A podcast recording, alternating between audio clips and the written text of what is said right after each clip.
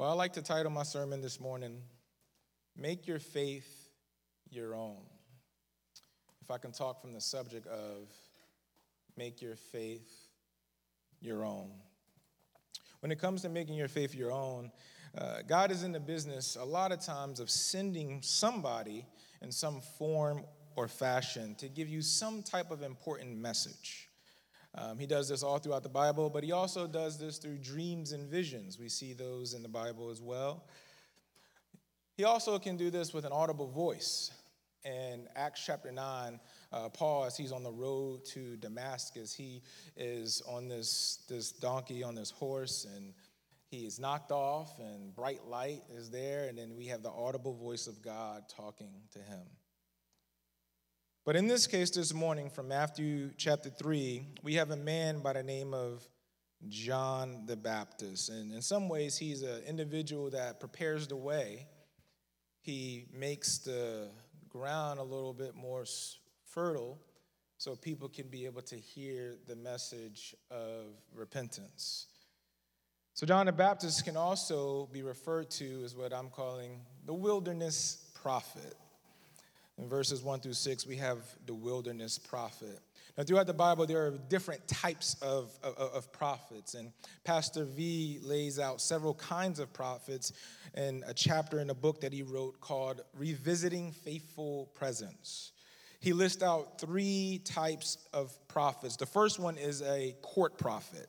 This is Daniel. That is one essentially who works within the system or institution to bring about some type of systemic change. The second is the exile prophet, like Ezekiel, who, in a sense, ignores the surrounding culture in favor of encouraging and exhorting the believing community. It's called exile prophet. But we also have wilderness prophets like John the Baptist. Wilderness prophets are those people that exhibit some type of holy impatience and keeps issues of society front and center before the culture and essentially speaks truth to power. We call these people wilderness prophets. This is Baptist John, who comes from the region, from the wilderness of Judea. This is the place that's associated with the tribe of Judah. John the Baptist is not only a wilderness prophet, but he also is the son of a priest named Zechariah and Elizabeth. And if you remember in the Bible, Elizabeth was an individual who was barren. She wasn't able to have children for some particular reason. But it's interesting because when you read throughout the scriptures, we see typically when there is a woman that's not able to have a child for some particular reason, essentially that child is set apart in a very important, miraculous way to do great things for God. And we see from John the Baptist born, he's born on a mission to point people to Jesus. He's a messianic forerunner, and I love the way that the fourth gospel articulates it. It says, There was a man sent from God whose name was John. He came as a witness to bear witness about the light, that all might believe through him. He was not the light, but came to bear witness about the light. We see John the Baptist, he came on a, a, on a mission, and I love how he's living up to what he's supposed to be doing.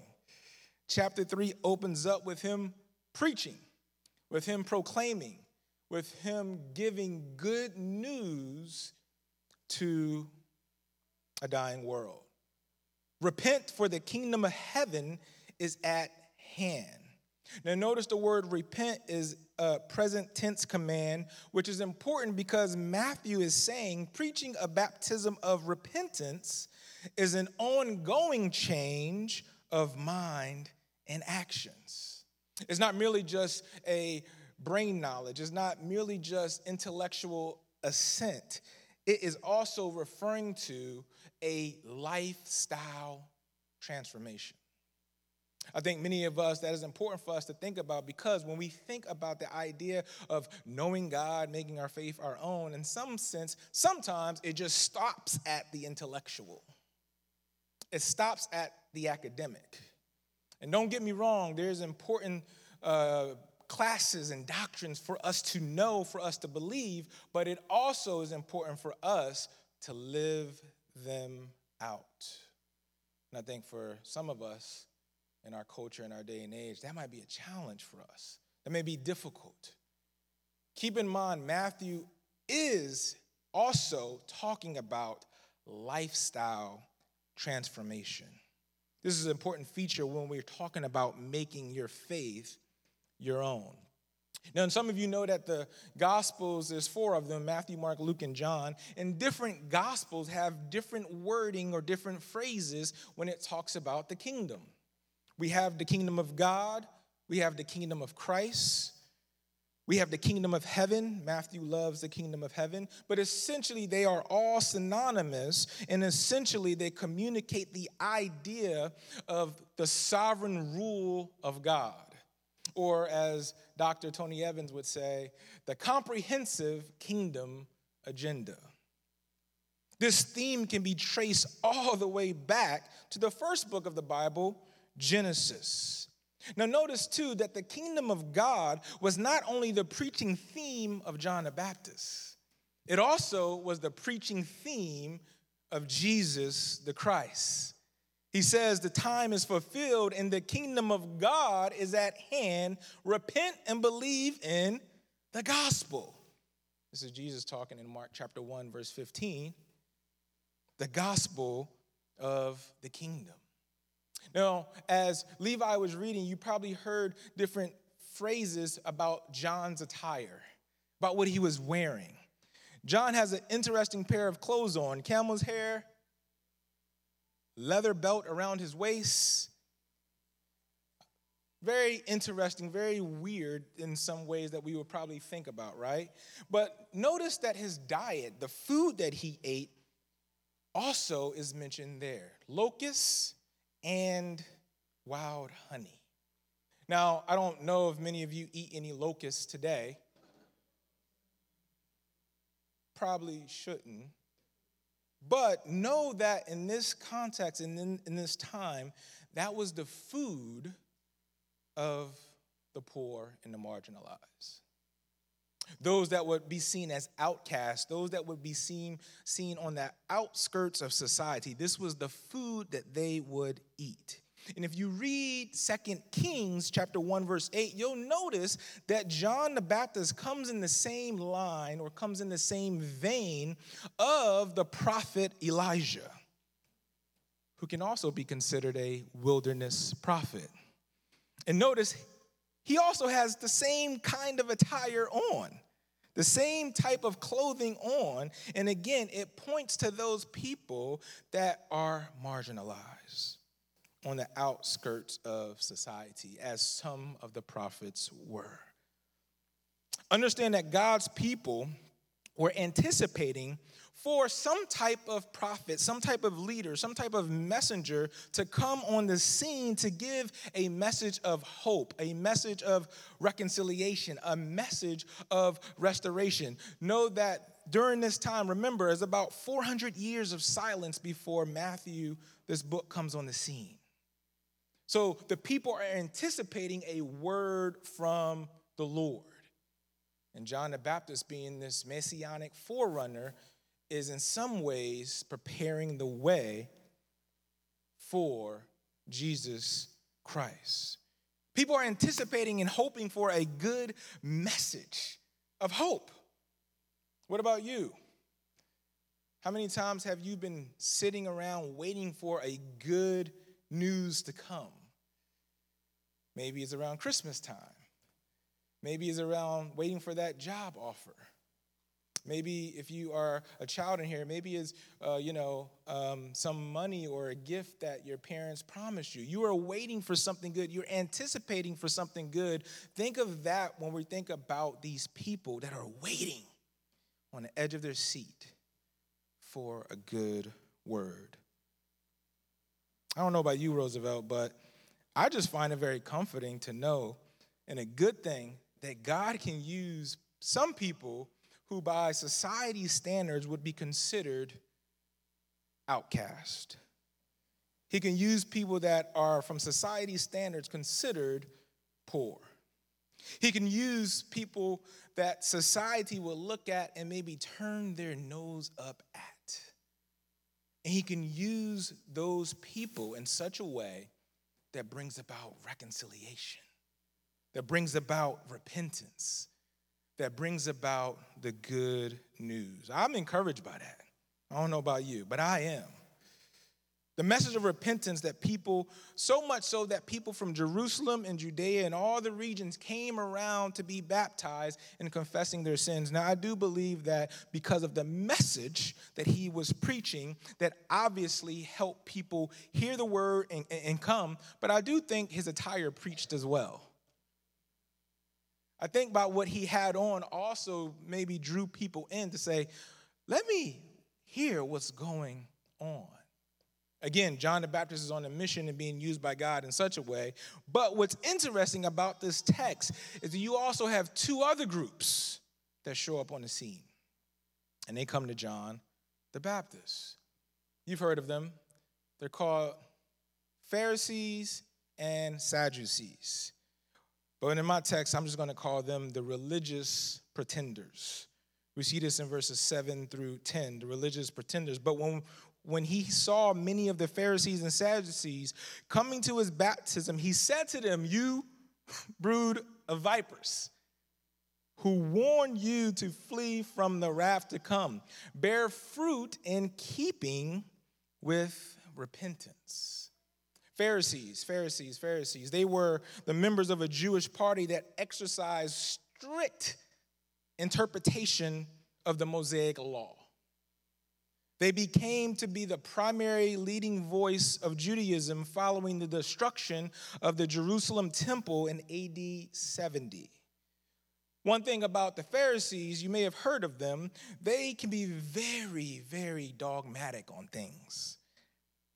I would imagine that they probably came across as pretty arrogant and cocky on things. They probably had a disposition that probably resembled a us versus them mentality. I would imagine that they probably felt like they were right about everything. Y'all know any people like that? Got any friends like that? Got any family members like that? I don't know, maybe they were the modern day example of white evangelicalism. Can't say amen, ought to say ouch.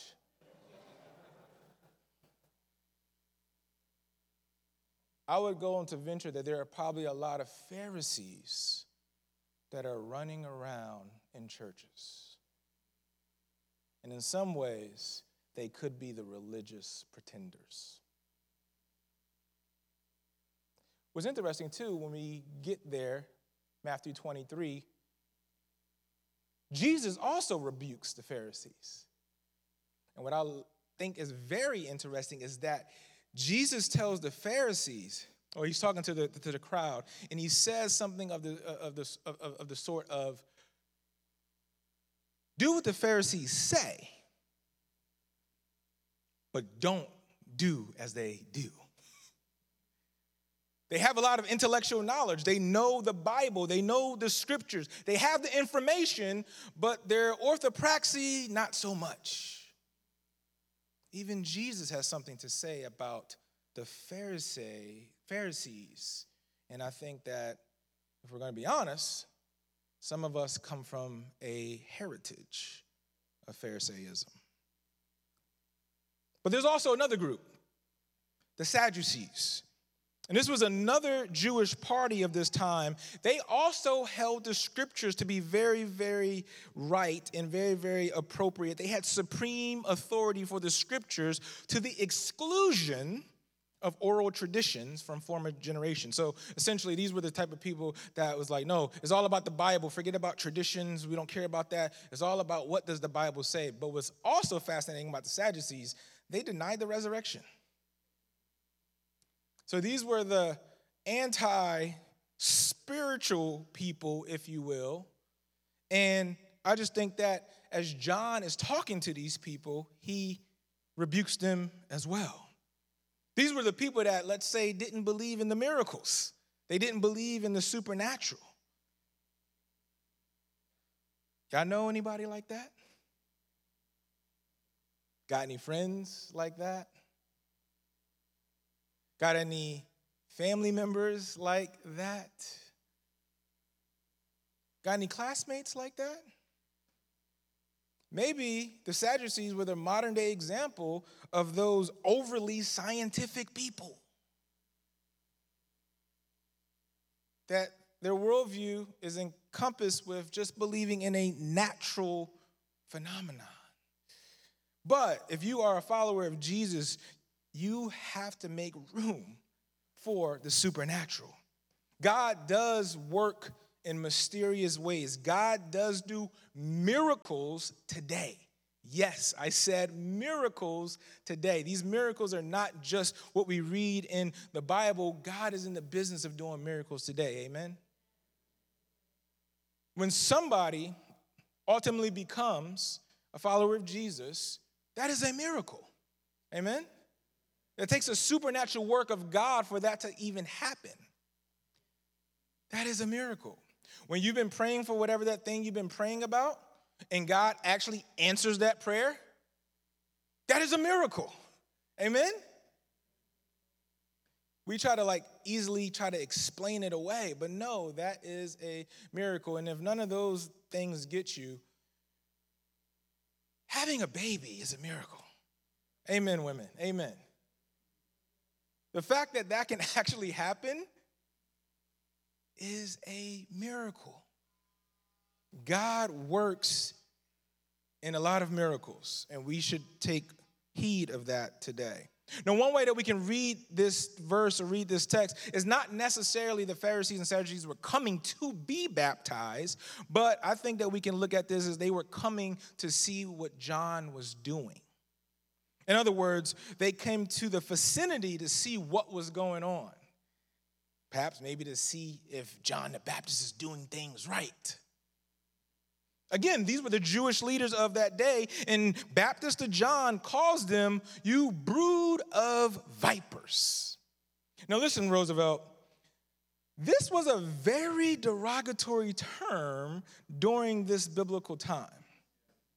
I mean, I wish I could actually say a modern day example, but if I did, y'all will look at Pastor John like I'm crazy. But maybe I should because I'm kind of on my way out.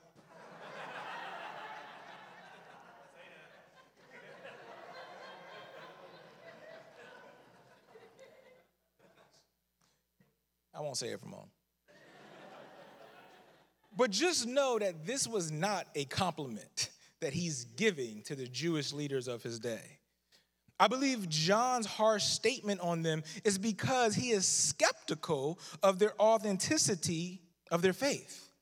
He calls them offspring of, of, of, vipers. This communicates the idea that New Testament scholar Craig Keener says essentially, this is the imagery, this imagery that he's saying is linked to people killing and crucifying prophets, sages, and scribes who are sent by Jesus. Again, so being called this is not a, compliment. He tells them they need to produce fruit in keeping with repentance. John says something that I think is very important for us, Roosevelt. He tells them essentially do not lean on your ancestral heritage to validate your faith. Do not lean, do not ultimately lean on the great Old Testament saint Abraham's faith. We know that he was a great man of faith. Do not ultimately lean on this biblical character for your justification. Uh, if I can make it plain, Roosevelt, uh, when it comes to making our faith our own, do not ultimately lean on your grandmother's faith. Do not ultimately lean on your mom or your dad's faith.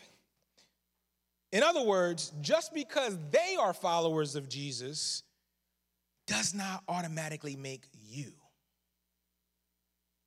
Now, for some of us, I know that grew up in environments and households with, with, with, with, with, with that are Christian. In some sense, you just kind of like, oh, this is just kind of what it is. But at some point in your life, you have to make your faith your, your own. Uh, there's a story of this girl who was talking to this pastor, and they were preparing for uh, baptism. So typically, when baptism is about to happen, uh, the pastor and the, the, the, family meets together and they kind of talk about what baptism is, uh, look at some Bible passages, and obviously, the pastor wants to know what is this person's story and why do you want to be baptized? A very, very important thing, right? As they were having this conversation, the pastor asked that penetrating question Why do you want to be baptized? This is what the girl said. She said, after a, a, a pause for a couple of seconds, she said, Well, my dad is a Christian, my mom is a Christian, everybody else I know is a Christian, so therefore, I am a Christian. Now, don't get me wrong, there is a communal aspect to our faith. Amen? There is a communal aspect to our faith. That is very, very true. But there's also an individual aspect to our faith as well. Uh, it's a both and. The Bible has a category for, for, for, for both. But at some point, you have to make a decision for yourself. You can be close to the kingdom, homeboy, homegirl, but not be in it. It's possible to have some religious pretenders among us. And I want to graciously, gently invite you to make your faith your own. John the Baptist tells the Pharisees and Sadducees, he says, Don't presume the faith of Abraham. Verse 9. So essentially, he's calling us, calling you, calling me calling the world to make your faith your own. And this is why Jesus is important because genuine belief in Him, you can make your faith your own. This passage is designed to instruct us that entering the kingdom of God means you repent from your sin and you get baptized. Baptism doesn't save you, but it is rightly understood, it is a part of your salvation story. You're doing that out of obedience to what God has said. It is a outward expression of what already has happened inwardly. Essentially, there are people that may be verifying their faith on the basis of their parents' faith, on the basis of somebody else's faith. And pastorally, I want to say that's not good enough. That's not good enough for your salvation. Your faith needs to be linked to, genuinely, to the ultimate Jesus the Christ, the one that John the Baptist prepared the way for. The one that he says that I'm not the light, but I came to bear witness about the light. That is what your faith needs to be in, and needs to be in faith in Christ alone. This happens by us understanding that we are in need of a Savior, that we are sinners, that we need to confess our sin before God, that we need the remedy that God put in place all the way back in the book of Genesis, that there would be somebody that would come and take away the pains of the world. Somebody that would come to take away the brokenness that is happening, that has happened, that is happening, and until the new heavens, new earth is realized, will continue to be happening.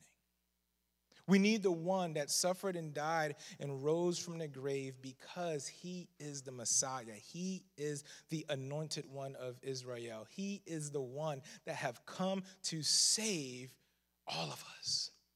If we genuinely repent and believe in Him and trust in Him, then we will have presence with God. through his death and his burial and his resurrection. So, making your faith your own starts ultimately by recognizing who you are, but who God is in light of who you are. Jesus is not the only one, he's not only the one who suffered, died, and resurrected, but in verses 11 through 12, we see that he is the mighty one. He is the mighty one. John says that I baptize you with water for repentance, but one is coming that is mightier than me, whose sandals I am not worthy to carry. So uh, I'm actually working on a new Bible translation, and I'm calling it the, the Pastor JT translation. And it's going to be coming out hopefully in a couple years. But I like to read this and say, whose Jordans I'm not worthy to carry. Ultimately, he will baptize you with the Holy Spirit and fire. Pastor V calls this Holy Ghost fire. And this is a mysterious thing that is really hard to kind of explain what that is, but it seems to suggest that this is the new birth where God gives a person power and strength to ultimately believe and to do the things that he has called them to do. And essentially, the last couple verses of this text, Roosevelt, is, is, is, is a judgment warning. Uh, Matthew's given a, a, a warning of, uh, uh, of judgment. And this is something that is very unpopular, something that we want to easily gloss over because we can't think of a good, good God punishing people. No, that is too hard for us to grasp. But one thing about this church, when we say engage all people with all of Jesus, it means we have to take all of Jesus. And there are certain things that in the Bible, as we read them, that, yeah, may make us a little uncomfortable. But if we truly are going to make our faith our own and believe in Jesus, then we have to believe in all of who Jesus is and all of what Jesus says. Now, that doesn't mean that it's easy to explain, it doesn't even mean that we'll like it. Amen, somebody. But we have to take of all of who he is. And for those that ultimately don't truly, genuinely believe in Jesus, the text does simply say that there is a ultimate judgment that will take place. And this is why making our faith our own is important so that we can be in the kingdom of God and we can serve God because of who He is. So, as we come to a close, before we enter our, our time of communion, uh, I want to encourage you before you leave this morning to make your faith your own. That's my encouragement this morning by turning away from all of your iniquities all of your transgressions, all of your Pharisaism, all of your self righteousness, all of your whatever, and ultimately believe in the Lord Jesus Christ. And the church said, Amen. Let me pray. Heavenly Father, we want to thank you that you have given us the gift of faith. Faith that we can actually believe in who you are and what you say. I pray for those this morning that may be in whatever state of mind, whatever situation, and I pray that you can reveal yourself to them, that you can warm their hearts in such a way that they can believe. Not that they'll have all their questions answered right away not that everything is ultimately going to get better instantly for them, even though that you're in the business and you're able to do that as well. But I just ask for a genuine, genuine, honest heart posture that they can believe. And for those people that are on the fence, I pray that you can help them with their unbelief. So as we come to the tables, Lord, I ask that you can be able to meet us, meet them and be present. We pray this in Jesus' name. Amen.